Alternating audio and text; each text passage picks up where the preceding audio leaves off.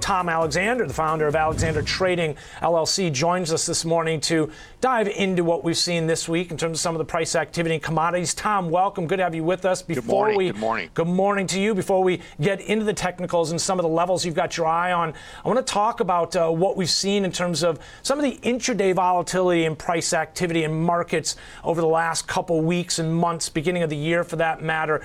Limited follow through uh, since coming off the October lows. This market, the indices, the dollar, I just pointed out, relatively contained for the most part uh, on the bigger picture until we take out the August highs or the extreme lows from last fall. I mean, is contained a good word to use to describe price activity we're seeing on the bigger picture? I, think it is, and, and you know this, Ben. Everything is tethered to what the uh, the Fed is doing. Actually, everything is tethered to what people think the Fed is doing, and there seems like to that. be a, a big disagreement as to exactly what they're doing, what they've done, why they've done it, and what they're going to do next. I, it, it's fascinating to watch. I'm glad I'm not a macro trader. uh, but that's what that's what I mean. It's across the board too. It's not just equities or interest rates. It's metals. It's uh, resources. It's fascinating to watch. The do- obviously the dollar, as you point out. Yeah, in terms of being glad you're not a macro trader, I mean, this has been a, a, a, couple months worth of head fakes to the upside, to the downside. And as I just pointed out, I mean, if we could just pull this chart up again here, I want to just uh, stress this point and let me just maximize this so we can see. Here's what I'm looking at the highs from August, 4,300, the lows from October, 35, and everything, Tom, within this range, as you like to call it, is just noise. Absolutely. Uh, you know, most price activity is random. Yeah. And and uh, it's regressive, but it's random and regressive around value. And the market is in the process of trying to determine what value is right now. So you have these incredibly wild week to week swings and and look at a chart of the Dow over the past 2 months, Ben. I mean, it's just nuts. You know, Tom, you talk about random price activity. I want to clarify that for our viewers. And as I talk about these ranges, right, 43 to 35, there's probably a lot of people with, uh, you know, springs and washers coming out of their ears going, what do you mean we're in a chop, we're random, we're contained? I mean, there's a ton of opportunity within this wide range trade. But uh, again, along those lines, price activity, when it's random, we kind of think of it as random when you're seeing that overlapping and rotational type price activity versus a price activity that's a lot less random and exhibiting high conviction where you're seeing a vertical type move, right? You're seeing higher highs and higher lows or lower lows and lower highs. But in the range, we're seeing, again, a lot more rotational and overlapping type price activity. Right. You know, you, you mentioned some of the other commodities, and I, I think we were maybe going to talk about natural gas, but natural gas is the antithesis of what we're seeing in the equity markets right now. Natural gas is just as vertical as a market ever gets and it's quite frankly that's more rare than what we're seeing in in uh, say the indices and some of the other markets because you know efficient markets facilitate trade and they're more two-sided in a given range. And it, you know the natural gas is just a vertical straight down line at the moment. It's pretty. It's also very quite interesting to watch. We've got the chart up here, Tom. If we could pull this uh, uh look here again at the daily time frame in terms of the move we've seen from 10 to 2:30. I mean, it has been a textbook example, Tom, not only of what you were just talking about in terms of the vertical versus the overlapping rotational or the horizontal phase, but also, Tom, you always teach about the transition between the two, right? And the beauty of this method and this, these, these ideas, these concepts, these principles is that that there's only two phases. So it helps in terms of simplicity. As I look at this, you've got overlapping rotational price activity around the, well, we'll call it the $9 range. You get a high conviction trade to the downside throughout September, October. We kind of bottom out in the middle of October. And then look, a bit more rotational and sideways around 650. And then here we're in a high conviction trade to the downside throughout the new year, into the new year. But look at this. Even now, most recently, we transitioned into a bit more rotational. You can see around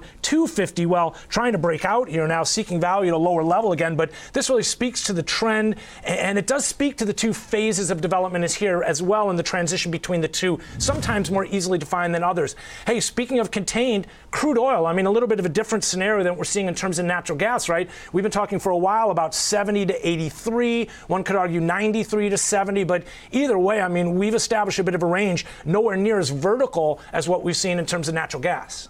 Oh yeah, yeah, and crude is right in the middle of several ranges actually. I mean, you, you have the, the the, the high back in uh, December, and then the rather dramatic low at the you know three or four days later in December.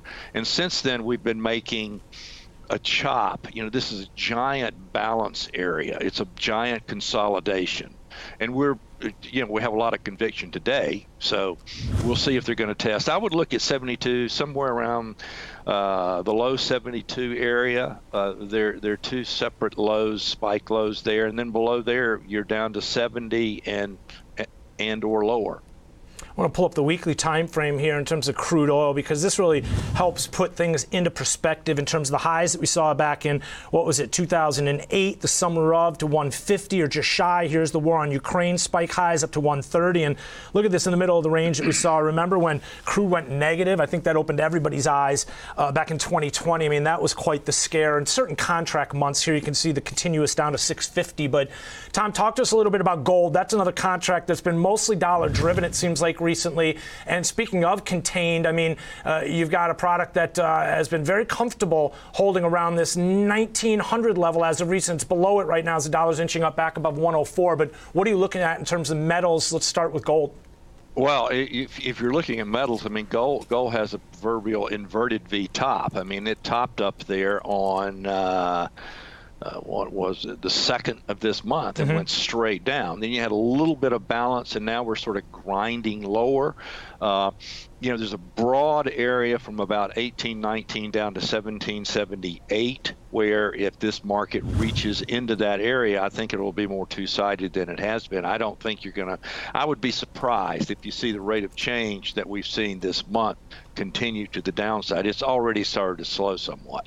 A couple looks at gold here in terms of the chart. This is actually a pretty interesting, similar chart in terms of what we saw in natural gas, right? You've got a well defined trend, top left corner to bottom right corner. And again, in this perfect example here, let me just sort of zoom in on the move we saw. You got balance that formed up, but there's that top Tom mentioned, 1975.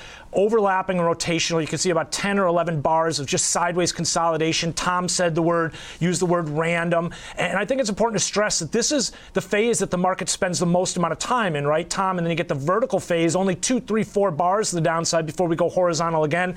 That wash, rinse, repeat effect on the way down, just constantly solidifying the working assumption that we're forming value at lower levels and the market's trending and establishing, uh, you know, basically uh, rewarding the bears in this instance. Talk to us about copper. I mean, this is another instance, Tom, where we've been pointing out here uh, a market that's been relatively contained, right? You've got five down to three, and here we are for the most part hanging out at four. I mean, we're inching up through four, yeah, but but on the bigger picture, this is a, a pretty good reflection of what we've been talking about. Right, it is. It's making higher highs and higher lows off the summer low. Uh, you know, we had that top, that little balance area we broke to the downside. And now, if you look where we, we, we came right down to the breakout point from back in uh, January. Mm-hmm. And we're building balance. We have two sided trade there. So I think this 397 area to the downside is important. If you get below there, then you're sort of in that elevator shaft, as mm-hmm. I like to call it, all the way down to about uh, 377 below to 377 to the low 370s uh, quick look at copper in terms of uh, that move that I was just talking about. If we could just pull this up, I've got, well, here you can see it again from, well, 2020 lows, pandemic lows, around $2 up to $5. That spike was short lived uh, and uh, came off with uh, quite a vengeance here down to the $3 level. We're hanging out right around 2 Tom, any other products you've got your eye on before we let you go? Now you pretty much covered everything. I like it. Good. Uh, you know, I'm, I, am i I'm serious. It, you, know, you have that ability, Ben. No, uh, I'm like everybody else. A lot of these markets are rather confusing. I'm trying to be patient and pick my spots.